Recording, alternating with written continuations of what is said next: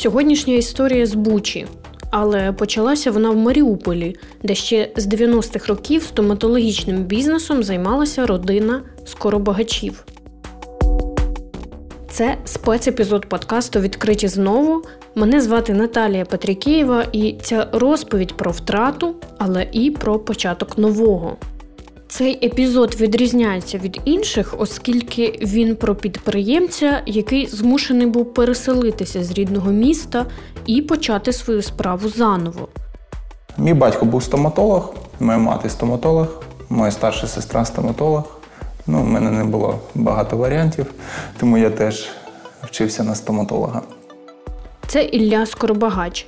Він переселенець із Маріуполя, і ось його історія. У 2014-му Ілля навчався на другому курсі медичного університету у Донецьку. Через початок війни змушений був виїхати. У червні він був у Бердянську на підробітках, де його застала жахлива новина з дому. І ось у червні, коли я вже працюю там у Бердянську, в аквапарку, е, я отримую дзвінок від е, своєї сестри, і вона мені говорить, що батько загинув. Мій батько був е, пастором помісної церкви у Маріуполі. Це було це було 14 червня. 13 червня українські війська вже визволили Маріуполь. І 14 14 червня, коли він їхав за е, продуктами е, на іншу сторону Маріуполя і вже повертався з, з ринку додому. Він е, віз продукти для волонтерської організації, яка годувала військових на передовій. У нас Маріуполь був так, е, це була така лінія е, розмежування. Тобто за 10 кілометрів вже йшли якісь бої. І він їздив за продуктами, щоб нагодувати наших військових для волонтерської організації. І коли він він повертався додому, він попав у перестрілку між сепаратистами і остатками сепаратистів е, і е, погран. Вони такі вони були просто в засаді. Це була така колона військових, коли е, котра переїжджала через міст, а він їхав на, на, на зустріч. І він просто попав у перестрілку. І вся машина, я потім зброшу вам фотографії, вся машина була зрикошечена, він загинув на місці. Ось ось так от почалась е, війна в нашому житті, і так ми почали наш путь війни, спецоперації, так званої, та, як її люблять називати там. Так, мама Іллі почала сама виховувати трьох дітей та займатися сімейним бізнесом. Це був такий переворот в її сім'ї, тому що в нашої сім'ї, тому що все було на батька. Вся робота, все, е, всі закази, все. Ну, знаєте, як в сім'ї. Батько відповідав за все. Мати почала строїти вже бізнес одна. Нас спочатку вигнали з одного місця. Ми приїхали в інше, і за три неділі буквально ми відкрили новий кабінет. Тому що там, де працювали батьки, е, ну, нам сказали віжливо вже піти. Тому що батько там якось домовлявся з з директорами, але потім вже нам нам просто треба було йти. І протягом восьми років е, моя мама. Е, почала відновлювати стоматологічний бізнес у Маріуполі. У нас дуже велика база пацієнтів. Мої батьки працювали там з 90-х років.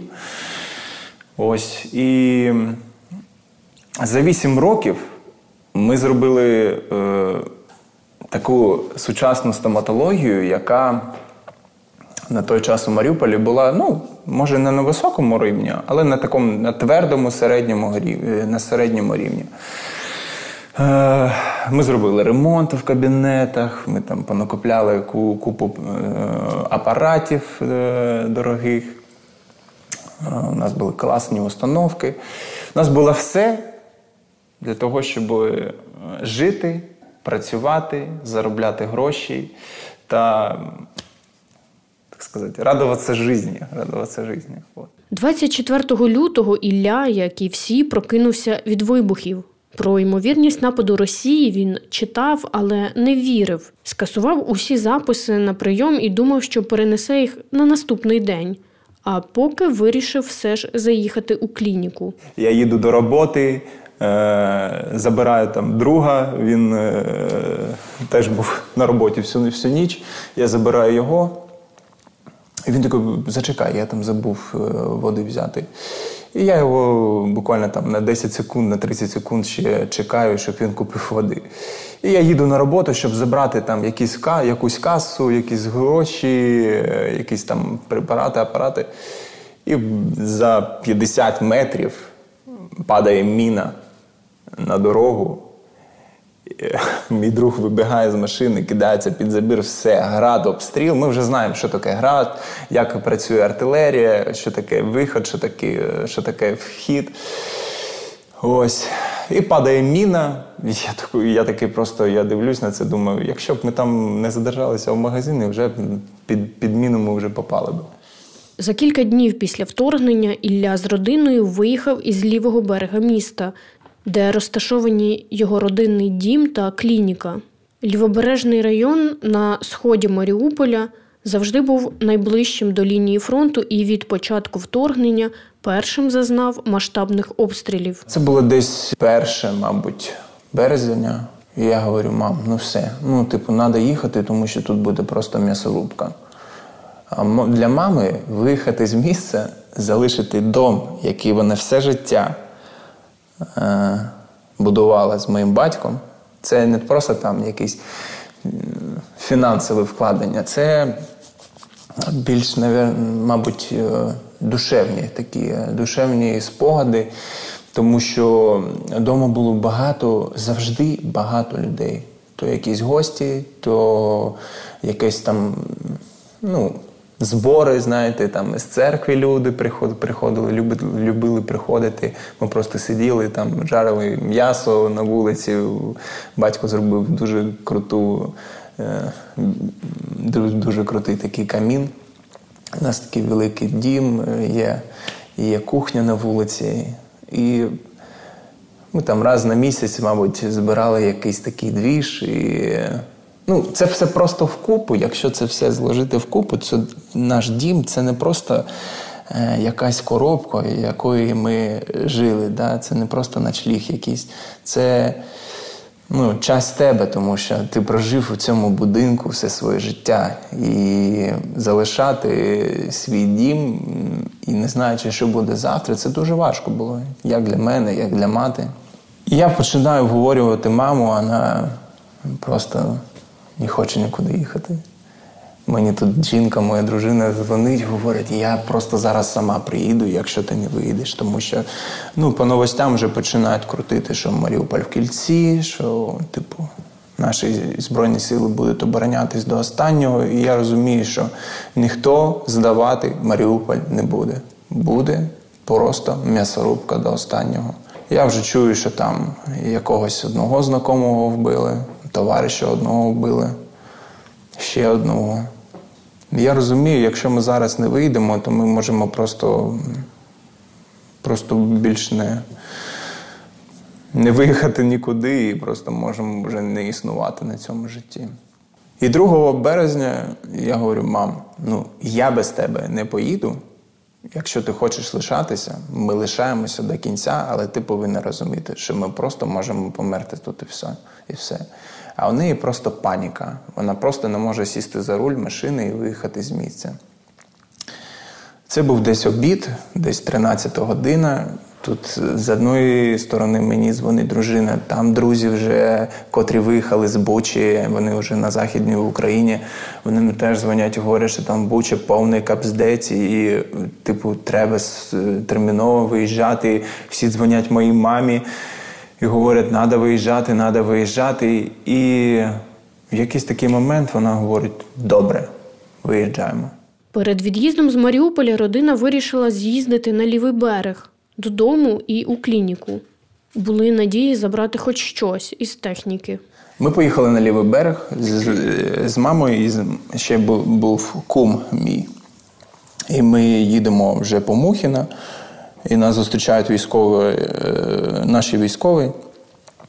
І тормозять, е, якийсь двіж, щось палає там удалі, дим, все місце, щоб ви розуміли, ну воно вже було так ну, в диму. Тобто на екраїнах вже добре, ну, добре так гасили. Тобто артилерія працювала дуже добре. І він мене зупиняє і мені говорить, ти що? Ну, тебе взагалі розум якийсь є. Ти маму везеш на вірний обой. Там працюють гради, куди коли на лівому березі, там на на Таганрозькій трасі вже працюють гради, коли, куди ти збираєшся їхати. Якщо тобі цінне твоє життя, розвертайся і виїжджай з міста. І ми вже не попали на лівий берег. Ми, ми вже не заїхали ні на квартиру, ні на дом, ні на роботу. І я розумію, що все це просто торба. Я вже починаю розуміти, що клініки, мабуть, вже не буде, тому що там е, на перший другий день е, приїхали наші військові, е, там така у нас база на, на роботі є. І вони там вже зустрічали орків. Я розумію, що якщо буде гасити, то буде гасити 100% по кліниці. Я вже мислено так попрощався вже з роботою, матері нічого вже не говорю. І ми за півгодини просто виїжджаємо з з Маріуполя. Вже палає епіцентр.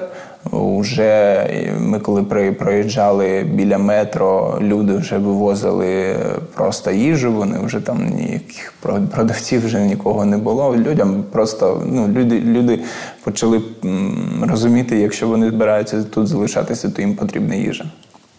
Ось це така безісходність у людей включилася. Виїхати із самого міста також було вже непросто. Їхали двома машинами, дорогою бачили розстріляні цивільні автомобілі. Довелося пройти кілька російських блокпостів. Це навіть не солдати були. Я не знаю, як їх описати. Ну, я, чесно говорячи, подумав, що це просто якісь бомжи, перевдягнутий валя якийсь там військовий піксель, знаєте. Я від, Він мене тормозить, там, ну, нас зустрічає вже танк, там вже буквально десь 6-7 танків було, пулемет, пулеметчики, е, рота якась там, ну, не рота, батальйон, там чоловік, може бути, 20-30 було. Це такий перший блокпост був, вже за за 5-10 кілометрів від місця. І вони всі були, ну, вони були без броників, ну, купа людей було без касок. Вони єлі, єлі стояли на ногах е, і держали, тримали ці автомати і просили чи барбавал, чи корвалол. Ну, щось типу з аптечки таке, щоб можна було просто швиденько накидатися, я не знаю. Я вже коли виїхав, я бачив вже наших, е, ну ми вже під'їжджали к Орєхову, по-моєму. Я вже коли бачив своїх е, наших е, хлопців ЗСУ, мене, як знаєте, отак от зверху вниз так. Тому що всю дорогу, коли я їхав, я просто молився. Боже, сохрани, Боже, спаси, Боже, сохрани, Боже, спаси. Я більше нічого не пам'ятаю. Це були такі чотири слова, котрі я мовив там всю дорогу, коли їхав до вже до вже наших військових, там де наші військові стояли. Березень для родини був найважчим. Одна за одною надходили новини про загиблих друзів та знайомих. Ми виїхали в Запоріжжя і поїхали. Ні, ні, ну, не, не, було, не було куди їхати просто Ну, просто тупо не было, не было ехать вообще. Ну, ты, ты понимаешь, что можно было бы поехать в Бучу к родственникам.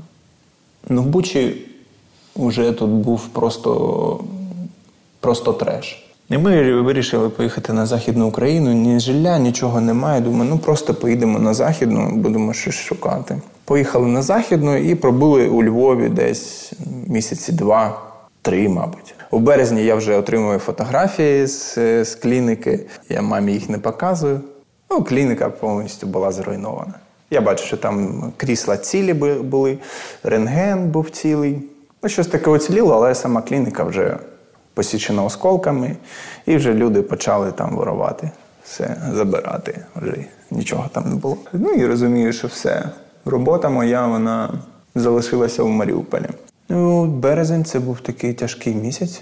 Тебе тобі потрібно було дуже швидко, як у нас говорять, переобутися, понять, як жити далі. В тебе немає ні житла, в тебе немає ні роботи, в тебе немає твоїх товаришів, друзів. І як ну, як далі жити? Мільйон зруйнованих судеб, мільйон зруйнованих сімей, котрі потеряли своїх синів, дочерей, батьків просто ради чого? Просто за рахунок того, що один крезі тип вирішив почати війну. У цьому місці варто сказати, що сестра Іллі Валерія також мала стоматологічну клініку у Бучі. Вона з трьома дітьми виїхала з містечка до США. І ось у березні він побачив фото розбомблених будинків біля клініки в Бучі і подумав, що родина втратила все. Я думаю, ну все. Ну, типу, тільки відкрили, тільки сестра відкрила клініку. Ну, типу, тільки от життя почало знаєте, налажуватися. Все, все, все якось так. Е, ну, можна жити. От можна жити і кайфувати від життя. Ось таке було було, було состояння на е, кінець, на кінець 21-го року, на початок 22-го року. Все нібито складувалось так, як має бути. Щасливе життя, всі поруч, всі, у всіх все добре. І тут тобі на, і все це просто бах і розтворилося. Як тільки Бучу звільнили, Ілля приїхав подивитися на житло сестри та клініку. І вже коли ми їдемо сюди, я вже так мисляно про себе думав, Боже, ну хоча б, хоча б все було добре, і хоча б тут нічого не було. Я вже під'їжджаю, я дивлюсь, це згорівше це згорівше е, здання. Я дивлюсь на на шосе номер 8 цей дом. І я думаю, ну все, я краще не буду заворачувати за цей поворот і дивитися, що там вкинеться. Ми повертаємося, і я дивлюсь: ну, типу, розбите вікно, закрита двері, клініка не згоріла. Я питаюся зайти через це вікно, але потім заходжу до двері і дивлюся, що двері вже відчинена. Ну, що вона просто, типу, так, прикрита. Е, Я захожу, дивлюся. Найдорожче, ну, типу, тут. Найдорожче тут. Установки тут. Е, заходжу в іншу кімнату, в інший кабінет, дивлюсь, плазми немає. Ну, думаю, це таке. Фотоапаратів немає, техніки ніякої немає. Повипадали от ці плафони всі, видимо, від взривної волни. Потім я дізнаюся, що вкрали компресор. Компресор для установок це така штука, яка подає воздух е, до установок. Е, вона ну, тобто, вона недорого, ну, по міркам стоматології вона не недорого стоїть. Ну там десь біля 100 тисяч. Ну, типу, для мірок стоматології це. Для сучасної стоматології це ще ну, якось поправимо. Через місяць ми вже переїхали е, сюди і почали відновляти бізнес. Це був травень. Все, Вся клініка була в нагарі. От щоб ви розуміли, от я ось так дивлюсь, от воно е, нібито біле, ось шкаф, нібито біле, але коли я проводжу тряпкою, я просто бачу, що там просто ось такий ось слой нагару.